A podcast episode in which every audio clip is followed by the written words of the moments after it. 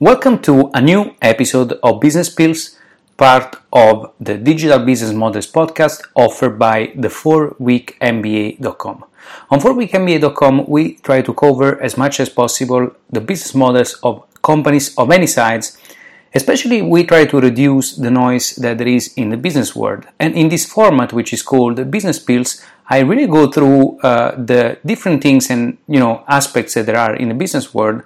without wasting too much time. So let's get to it right now. Let's look at the Microsoft business model and let's try to really answer to a specific question. Is Microsoft still just about Windows and Office or there is uh, more to it? Now,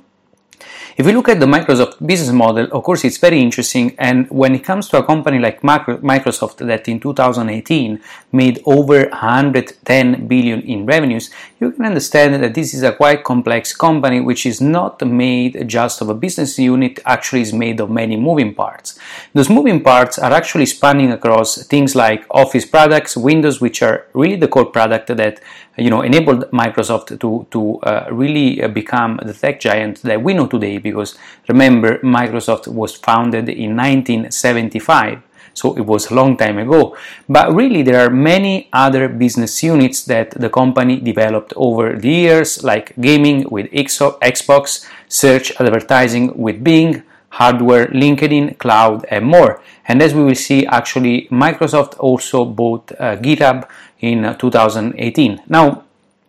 it's very interesting because again, the Microsoft business model it's quite diversified. And there are a few key uh, takeaways that I want you to uh, bring away with you when uh, we when it comes to the Microsoft uh, business model. The first is uh, Cloud is a very important component today of uh, the overall revenues of the company, and it's also a very important component when it comes to actually uh, the, the operating margins, so the profitability of the company. Indeed, when we look at Microsoft, uh, really uh, in terms of money, uh, it uh, we can divide the category the categories of, of how the company makes money in three primary categories: productivity and business processes intelligent cloud and uh, more personal computing. When it comes to uh, really uh, intelligent cloud, we can see how the company actually reached over 30 billion in revenues in 2018, and now this actually segment has a, has a quite high uh, margin, uh, which is uh, you know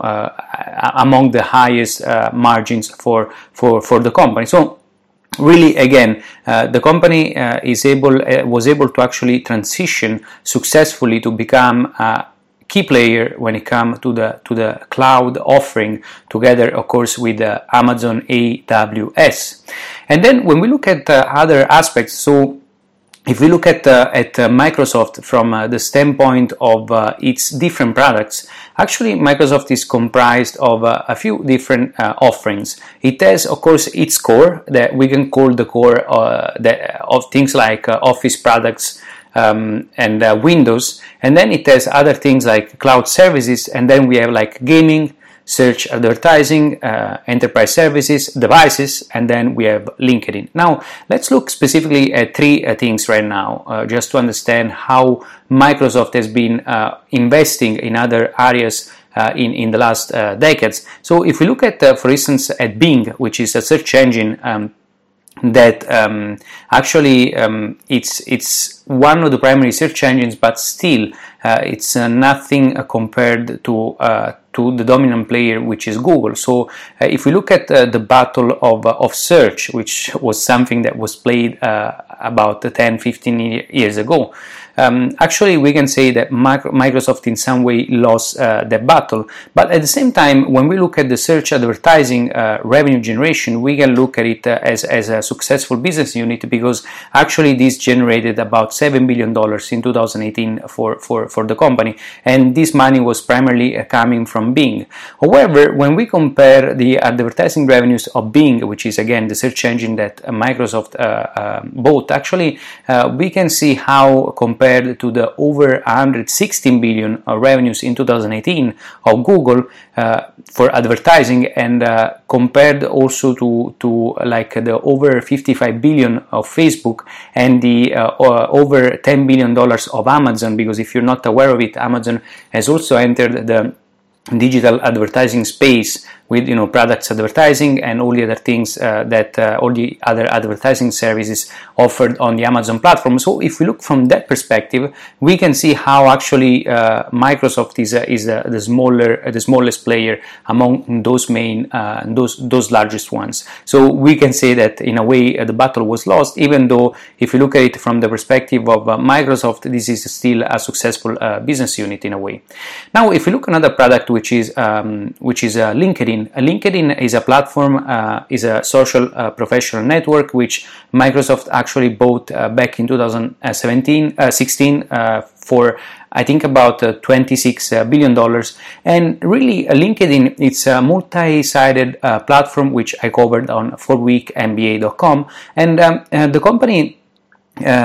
more than doubled its revenues from 2017 to 18 because it went from 2.3 billion up to uh, over 5 billion in 2018 and actually uh, this uh, this uh, actually growth was driven by the fact that in any case Microsoft has invested a lot into into LinkedIn to integrate it within its organization and also to uh, have a, a, professional a sales force which uh, a sales and marketing force which would be Uh, able to, to to sell and to actually integrate successfully LinkedIn within within Microsoft. So uh, we can say that this was a successful integration. However, if we look at the price that uh, Microsoft paid for LinkedIn, um, we, we don't know for sure how much profits LinkedIn makes. Uh, we know that uh, it's gonna still take years for for the company to pay back to pay back its acquisition. At the same time, though, if we look at it from the perspective of uh, the current uh, Microsoft customer base, of course, when you are a company like Microsoft, which is um, you know buying products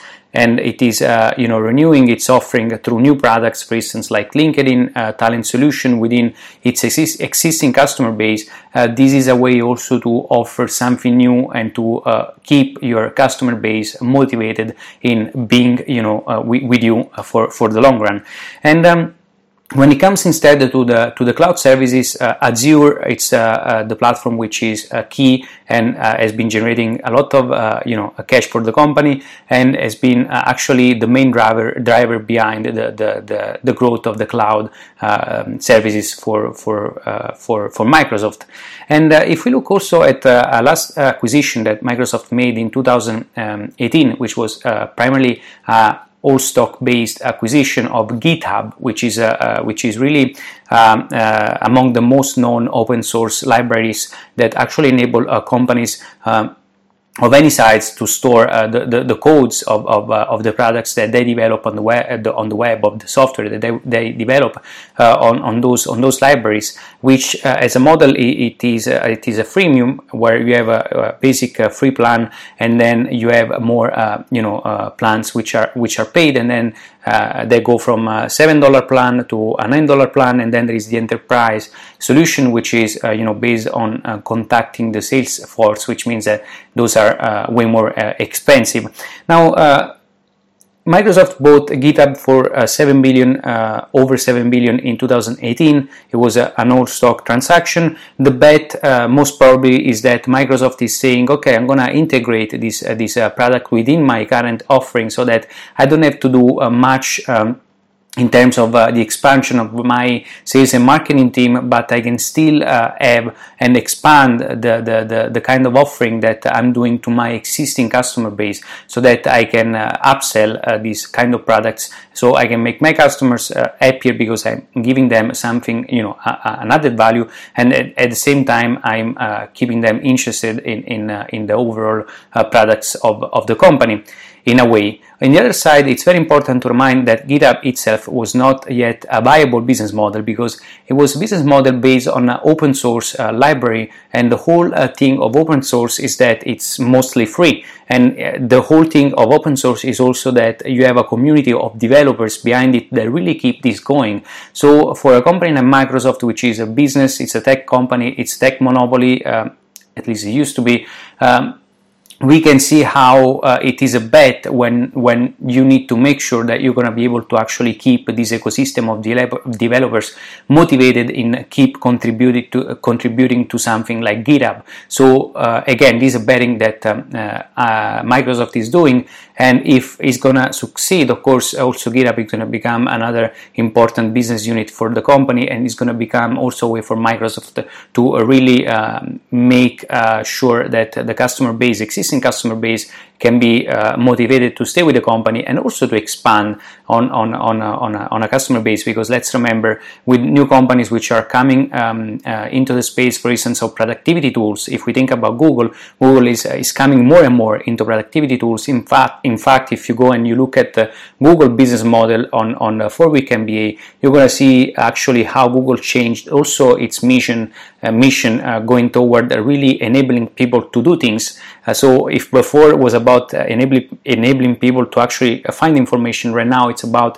enabling people to actually uh, do to, do things that makes of Google actually a productivity company company which threaten the, the, the the business of Microsoft, which has been for many many years that of being a productivity company, so offering productivity tools for professionals or business people. And right now, as you know, and if you are in the digital space